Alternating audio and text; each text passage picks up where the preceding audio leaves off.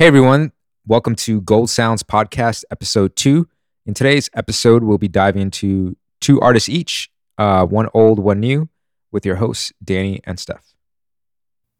Sorry, I'm feeling a little timid. Like This you- is all going into the episode, so sometimes in life i like i've imagined what it must be like for someone who's 90 like in their 90s and like decrepit but feels really youthful inside to look in the mirror and what that must feel like for them and i think that like what i'm trying to say is that's what i felt like when i heard my voice on last time's recording because there's such a discrepancy between what i think my voice sounds like what it really sounds like yeah. You want to know? but here we are Do you want me to say what I, what what I'm about to say on record, or you want me to hold it to off record? I think it resonates with with, Everybody, with the the type of vocals the artists you pick have as well. what are you trying to say? You pick artists with some terrible vocals. Oh my God, are you saying a bad voice? I think your perception of voice. I think you have a voice reality distortion. Oh, okay, so you're giving me a compliment, but in a mean way. I understand. You know, Frank Sinatra didn't like his own voice either, but something But tells me that this isn't quite like that. I know. Yeah. All right, welcome to episode two. Thanks for being here and listening to me. Um, yeah, I mean, so we're like Danny said, going into the normal format.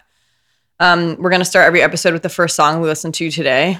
So if you remember, what's the first song you listened to today? Oh, the first song I listened to today was from The Who. I wonder why. Yeah. and um first song I listened to today was from The Who and it's called My Generation. Have you ever heard of it? uh, no, I've never heard of it. No? I'm being sarcastic. Is that a joke? Yeah, it's real, it's it's not a joke, but I'm I just figured I would ask. no. I think that might be one of the most famous American songs. Really? Because they're not American. in America.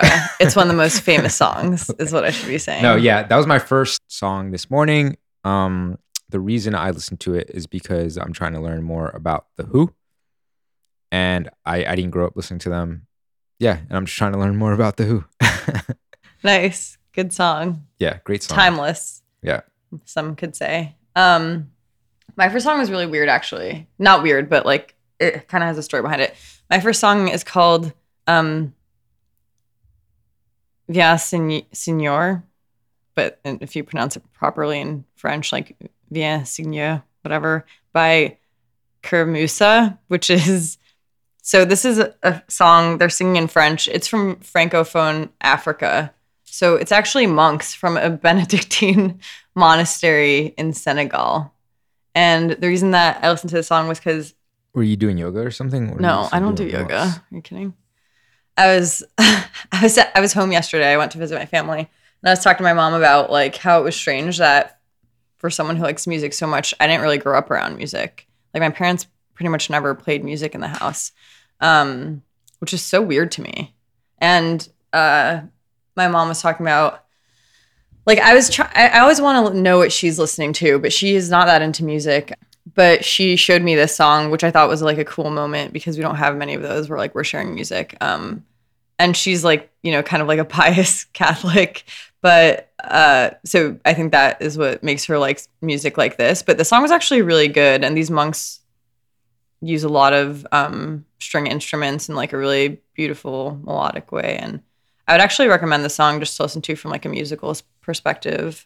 So it's spelled v-i-e-n-s you know, next word. That means come in French. Um, S E I G N E U R, which is Lord, and then the the um, monastery is in uh, Key. Key I'm not awake. K E U R M O U S S A. So if you want to look it up on Spotify, the Are you recommending gospel music right now? yeah, I guess I am, which I didn't ever think I would This do. is an all-time low for gold sounds. I don't know actually, because if you think about it, like some really good music has come out of gospel. Mm, yes. I mean, including jazz. like a lot of Inspired a lot of jazz is inspired by like the call and response and Yeah, gospel music. somehow I think the gospel music you're recommending. no, this is actually a good song, and I think that you should listen to it. Okay, I'll Musically, it. it's impressive. Okay. The rest of their songs I didn't really like, but this one I liked. Anyway, thanks, mom. let's dive into. Your mom's gonna hate me. She's gonna be like, yeah, she is. just- She's gonna be like, stop hanging out with him. He's the devil. Um, Cool. do you want to go first for your? Let's. Should we do the new one first? I guess. Yeah, sure. Uh, I'll go first. I wanted to recommend a new artist, probably not a lot of people have heard of. She's actually a friend of mine. And it's one of the reasons why I re- want to recommend her because her story is so dope. Her name is Janine, one word. She used to go by Janine in the mixtape back in the What day. Is she? Oprah. No last name. what do you mean? It's so it's amazing that an artist can have one name. Um, especially nowadays on social media. Yeah, so she's from New Zealand to New York in the last decade. I forget exactly when she moved to New York, but essentially Janine was actually signed to Atlantic Records, dropped from the label last year. She's just been going through a lot and I think what's really incredible about the music she's releasing now is that it's music she believed in for so long that the label didn't believe in and it's actually doing really really well so the song i, I, I want to recommend um, is, is called broke me down. And she just released an acoustic version of it. Uh, she had released like the original version a couple months ago and she promised her fans that if it got to a million streams on spotify she would release an acoustic version of the song. And so it just hit a million streams about like two or three weeks ago. And as promised she delivered on on her single. Uh and like janine like she writes a lot about her like personal life. So she writes a lot about like her breakups her ups and her downs. Some of the notable lyrics that stood out to me on this song i don't want to go if i'm going nowhere. Uh, i don't want to love if it's filled with fear. And i just think it's like really deep to talk about love in that way um where you're just being honest about the fact that you don't want to be hurt. And the song is obviously called broke me down and the hook goes um, baby you broke me down for nothing. I'm looking in the mirror and can't recognize myself.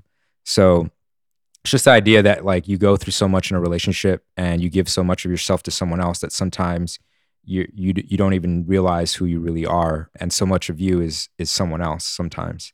I think it was a good breakup song. I love her voice. She's got like this falsetto voice that's that's really incredible. Yeah, like one really cool story I have about Janine is like when she first came to New York, she was doing an EP release and she had lost the venue somehow, or there was a problem with the venue on the date she booked to release her EP. And she had a bunch of people from the record industry, a bunch of like blogs and magazines coming to check her out. And she was like freaking out because she was like, I don't know what I'm to do. I invited everyone to this thing and it was to be like my introduction, and now I can't do it. So actually, while I was working at Vevo, me and a coworker who actually was the person that hired me onto Vevo, we decided to actually, well, she didn't even ask us. We were just like, hey, you know, I heard, like, I knew her manager. I was like, I heard what happened. You can come use our space. So I actually, like, we ordered like a bunch of food, a bunch of drinks. At Vevo? Yeah. No way. And we had like a artist performance area already. So it was perfect Yeah, yeah. everything was hooked up the mics were there everything was there and all we had to do was get like a guest list from her and so she like called an audible last minute had everyone come through to the vevo office That's we had security check everyone in and she was able to like perform her music play her music for all these people who are really influential in like their own you know respective areas of the industry. And that was like my story with janine. It was like um me and this person at vevo like really uh just like helped her on her first like literal like ep release. It's called dark mind. And um yeah we really made her feel special i think because like we, we were taking pictures of her the way we, we would take of any other artist that would show up at vevo Did you get to write on the wall? i don't think she got to i don't think we had the wall at the time Oh, Um, bummer. but yeah, I think it was a really great time for her. And, um, you know, I've been following her ever since. And we talk every once in a while. My goal or my dream is to be able to produce a song for her. And I think I really want the world to like listen to her music. And I think she's got a lot of talent. So if you have a chance, check out uh, Broke Me Down on Spotify and check out her album 99, which was released last year. I think she's an incredible talent. I know what you mean. Yeah. You know what I mean? That's like she defines herself by that style. Yeah, I really like that. It's like chill and laid back. Yeah, very Mhm. cool. Um, Your turn. mine's not a specific song, but it's an artist. Uh, so I don't. Did you? I don't know if you got to listen to them, but Black Pumas. Have you? Had you heard of them before? Yeah, I never heard of them, but I actually really like them. Oh damn, they're so good. Okay, so um, I guess you can say they're maybe retro soul. I don't know. Um, but again, it's like kind of weird to put musicians in a box, which is literally what we do with genres. Yeah. Um, So they're an Austin-based duo um, made up of vocalist Eric Burton and guitarist and producer uh, Adrian Quesada, I believe is how you say his name.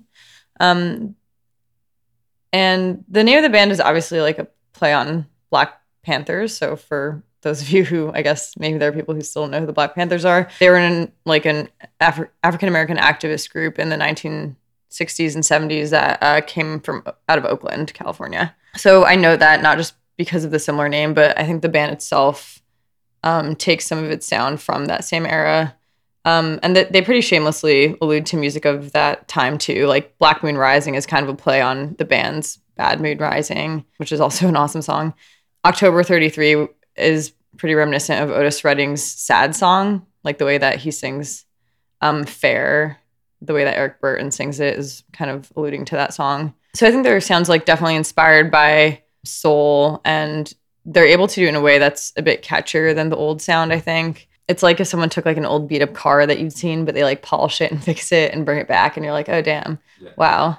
I don't remember it looking like that. And that's kind of what they do, I think, with that genre of music in their um, album. So it sounds familiar, but it's simultaneously kind of polished and new. So just like a little more about the duo, uh, the guitarist Adrian actually played in Grupo Fantasma. Do you know them? They won a Grammy They sound familiar, actually. a couple years ago for Best Latin Rock Album in 20, 2011. yeah, they sound really familiar. Yeah. Um, so he's producing some tunes like later on, and once they were ready for a singer, like for an actual track, um, he just put his feelers out, and friends put him in touch with the singer Eric Burton, who is also from Texas, and they were all living in Texas at the time. Apparently, Burton was like a bit shy to take the offer at first, but accepted, which I'm sure he's not regretting now. And it, it's just a great match. Eric has like a really beautiful soulful voice. But I think it's the production that Adrian adds that really takes them to the next level, makes him special. He's like just really good at bringing new to the old, kind of like what I said before. And long story short, they're headed to the Grammys this year, which are really soon, aren't they? It's like an hour. Tonight? Yeah. The Grammys are tonight? Yeah. Oh, wow. I hope they win. Um, they were nominated for Best New Artist, like alongside, you know, people like Lizzo and Billie Eilish, like really big names, which is so impressive. That's pretty cool. yeah, it's insane. Um, I hope they win. I definitely think they're good. I think they're amazing, and I think so. So far, they have one full album. Um, it's an it's of the same name, eponymous. I always forget that word. It's an eponymous debut album, and my favorite song off it is October thirty three, followed by Old Man, Colors, and Black Moon Rising. Yeah, that one's really good. I think it's their most popular. It's actually funny because I went to see them at Brooklyn Bowl in the fall. I went with like a couple of friends, but I had only listened to them maybe that day. Um, and I wasn't really expecting like too much. I hadn't really gotten into their music much. I think I listened to like two songs. And I remember the crowd being like super diverse, like race wise, but especially age wise, um, which was actually the case when I went to a Meters concert in like 2014 at the same venue. So I feel like maybe funk and soul bands just tend to attract an age diverse crowd. But when they went on, everyone was just like, wow. Uh, it was kind of like impossible not to dance to them. And Eric just has like such a presence on stage. And I remember when they played October 33, I was just really excited to get home and find it on Spotify because I knew it was like my new favorite song for a while, which it ended up being. My friend, like, I remember her turning to me and just being like, they're going to blow up. And I was like, you're right. They are going to blow up. Like, this band's good. And lo and behold. But like for me, for I think for someone who gets kind of sad about like the current state of popular music, it's just like really inspiring and refreshing to see them at the Grammys for this award because it, you know, puts some hope back in the current state of modern music. And I feel like a lot of musicians who are attaining top mainstream success are just like using a formula. Like I feel like I'm already treated like a consumer when in every other facet of my life. You know what I mean? I would like argue that they do the same. that Black Pumas do. That they're they're using a formula. I don't think so. I mean, I think to an extent, but not. I'll actually. So It doesn't use the same. like same Max Martin, chords. for example, you Yeah. know who Max Martin is. I know who Max. Okay, so for people who don't know who Max Martin is, um, this is a Swedish producer and songwriter who, I, I mean, honestly, a lot of people haven't heard of him. He writes a handful of the songs that make um, top charts using what is essentially a formula. Like he keeps repeating the same melodic structures. And, you know, when I listen to the radio, it feels like I'm listening to the same stuff over and over again because I am. And, like, let's be clear, it's real. Like, this is a real thing and it works. Like this is a man who has, I think, over 21 times topped the Billboard chart. The only people who have done it more than him are Paul McCartney and John Lennon. Last I checked, maybe more now. Yeah, he's but he's a legend. But he it, it's very business minded. Like he does it off of formulas. And I'm like, pretty sure he still has love of music. of course he does. Yeah. Yeah, I, I'm not denying anybody of that. But like, it, it is. It's like like for anyone who likes top 40 music today, this should be like that moment in a food documentary your like vegan friend makes you watch where you're seeing how sausage is made. You know what I mean? Like, wait a minute, like what? I don't want this. And I don't want my music to be lab grown. And I feel like that's what a lot of it is today. And I just don't want it to be made to sell to me, like another thing for me to be a consumer for. So that's why seeing somebody like Black Pumas make it to the Grammys just like makes me feel Yeah. it's like they're giving the middle finger to the industry and I, I love it. Um and I mean maybe by the time that this is published, I guess everybody will already know if they won or not. Yeah. So I mean, there's been times in the past at the Grammys where artists who are like the obscure ones actually win. Um, so yeah, hopefully they do win. I mean, I actually think they're really good. I do think they're also not cookie cutter, but there's also a formula to them. I think there's a formula to all of And all, here's- all music, all genres yeah, have but it, but I- that's separate from like an actual structure based. Like what that guy does is he'll take the highest performing songs, literally like get them down to like a formula, and then restructure over and over again, like Yeah. songs from um like But Prince and they- stuff like that. But they're doing the same thing. You just don't know I those don't- artists they're copying. I, I think it's different though. no I think it's original, different you when know you're what I'm saying? like well, yeah, yeah, no, no. I think very little music is totally original, Yeah. like I think like everything else. They don't but sound like what pop music is. But if everything sounded like them, they'd be using the same formula everyone else. Do you know what I mean? but like- I think formula is different. Like all different genres have different sequences that are just natural to them, right? Like jazz sequence, which you'll get into with your next artist. He used a lot of jazz sequences, right? Yeah. Even though he's not necessarily known as a strictly jazz artist. But I think that that's a important difference for me at least where like somebody is you know making music that they've been inspired by because of how it sounds and how it makes them feel versus somebody who's like what sells and how can we deconstruct this and repeat it? I'll leave my side at it's the music business. And like we're if you're a musician you're in the business of making music that sells. Like if we all if if everyone wants to be an artist you can go be an artist and not sell music and be a very talented musician. And there's plenty of people that i know like that in the world but it's the music business for a reason. Like you're here to make money for the people that sign you for the people that publish you. If you don't want that pressure or you don't want to sell out or do that type of music that's fine. But like what Max Martin does, I I will forever defend Max Martin because I think he's a genius. But like, and he is right? Yeah. like I, I understand obviously i completely agree but i think that there's a nuance to it and doing it to that extent is a bit much for my taste like Yeah. i don't like it and i yeah, and also i just dislike his music i know that he's a genius but i don't like the music he makes it's all right. There's like, i feel like we should save this yeah, we should save this, We but there's 12 this. keys on a piano. all right The fact that he's been able to make so many songs off of just like 12 notes is incredible. no Like, i don't think it's it. incredible i think it's repetitive which is literally what it is next Oh my god. I'll, I'll, I'll, I'll leave it at that because we could go all night on, on this and there'd be no podcast for episode two. Episode two would fall into like, the ether. Um, okay. My next artist, I actually don't know how to pronounce. So this th- this artist that I that I'm going to recommend is from the past, essentially. Um, and I feel bad saying past because they're relevant even now, but like, or he was relevant before he passed away last year. Uh, I don't know how to pronounce his first name, but it's João uh, Gilbert, uh, Gilberto. I think that's how you pronounce it. That's how I would pronounce it in Spanish. But he's um he's from Brazil, and the track that I would suggest uh, that people listen to him, or my personal favorite, is uh, Desafinado. Um, but name the most famous one because if you name that I, I'm gonna get into that. about. Yeah, I'm gonna get into that. So I'll name his most famous song, but I don't want to do that because that's like selling out. That's like his sellout song. okay Um, so Desafinado means out of tune or off key. And the song is essentially, if you want to listen to an English version of the song, Ella Fitzgerald did a cover of the song. But the song is essentially about like falling in love, but like falling out of sync with the person you're you're in love with, and kind of how you get back to being in harmony with that person. So you can tell like a lot of what I was listening to this week was about like relationships and you okay finding yourself and um, just being reflective on stuff. Um, so yeah, so uh, I want to say Jao. I, I'll just say Jao makes bossa nova music, which he's credited as being like the father of bossa nova, um, es- essentially inventing it.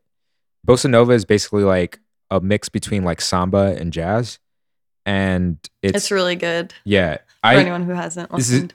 Uh, bossa nova is actually like my my personal favorite type of music, like my personal favorite genre, yeah. because Wow, another thing that we overlap in.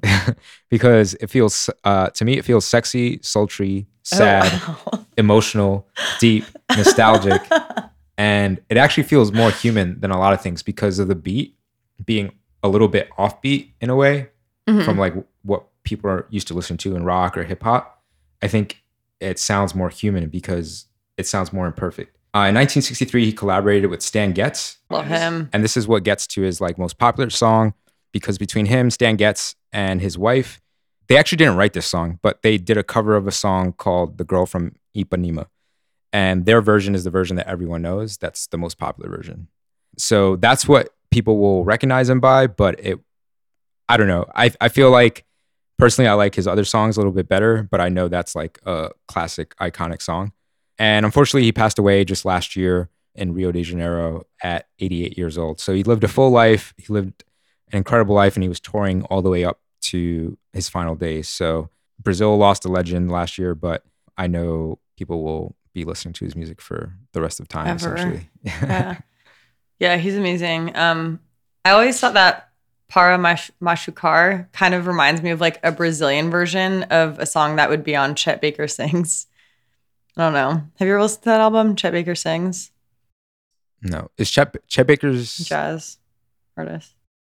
I get him confused with the new guy that uses Chet Faker Yeah. is very different than Chet Baker. Chet Baker was like a trumpeter and uh, vocalist as well, but he's singing this very like as if it was a normal man just singing voice, which was pretty charming. Um, but yeah, that one song, Para Machucar, always reminds me of Chet Baker for some reason. Anyway, that was a good pick. My non-emerging artist was Karen Dalton. So she's passed away, RIP. She was a folk blues singer.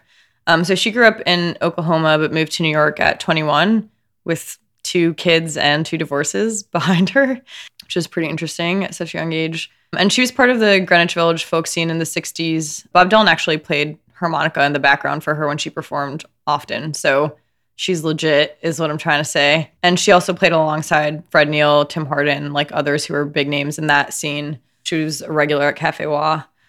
Interestingly enough, though, she didn't get much fame at all when she was alive. She actually didn't really gain any significant recognition until after her death, which you hear a lot about in the art world, but rarely in the music world. So I thought that was interesting.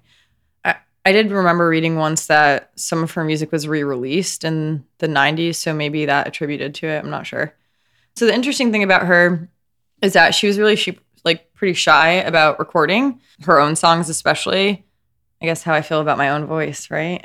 so she had also a bit of a heroin addiction and alcohol problem. So that, like all of these combined just really didn't help her with her music career. But in addition to that, she had a personality and felt an attachment to her music, which is t- completely valid, but she would get pissed at producers often and like when they would try to change her music, she would just bail and take it with her, which is kind of cool. I respect that.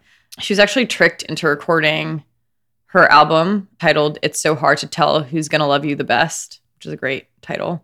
She was tricked into it because her producer and like a friend of hers didn't tell her the tape was rolling when she sang, and it's kind of absurd, but it's a great blues album. And when I first heard her voice, I wasn't sure if I liked it the first time, but it grew on me like with a couple listens, and it kind of breaks often, like as if it's strained, but that kind of becomes part of her signature style. And she's been compared to Billie Holiday a lot, just like a similar bluesy voice. What? Yeah, I know. Oh Bob God. Dylan once said, My favorite singer was Karen Dalton. Karen had a voice like Billie Holiday and played guitar like Jimmy Reed. I actually didn't like her voice. I thought everything else was good, like her songwriting and her playing. Yeah. It's definitely like, yeah, I kind of, the first time I heard it, I wasn't sure either. But the more you listen to her, she does have a very similar sound. I don't know if I would say like same voice, but um Anyway, the album I mentioned earlier is like great all around, but some songs that really stood out to me outside of that album are some something's something's on your mind or something on your mind. I forget if it's plural. Are you leaving for the country and in my own dream and every time I think of freedom. The first two I mentioned are the first two songs I ever heard by her, and they really like sucked me into a rabbit hole of all her music. And I listen to them often, especially Something on Your Mind. That might be one of my all time favorite songs. That's all. Karen Dalton. Um, I had I, I I didn't listen to her intensely. Like I listened to one song, uh, but I don't know. I like the songwriting. I like the the the the guitar and everything. Felt very like folk. Um, but I didn't necessarily like her voice. But The voice really grew on me. Yeah. It's very unique. Her I feel like her whole sound is pretty unique. Her voice specifically. Yeah. Cool. Yeah. That's all. That's all. That's all, folks. That was episode two of Gold Sounds podcast with Steph and Danny. Join us on the next episode. Every episode, we have one new artist. We share with you guys one of our favorite artists, current artists, and then an artist from the past, and then also what we listened to that day. So hopefully, you guys like these recommendations, and we'll catch you guys on the next one. Cheers.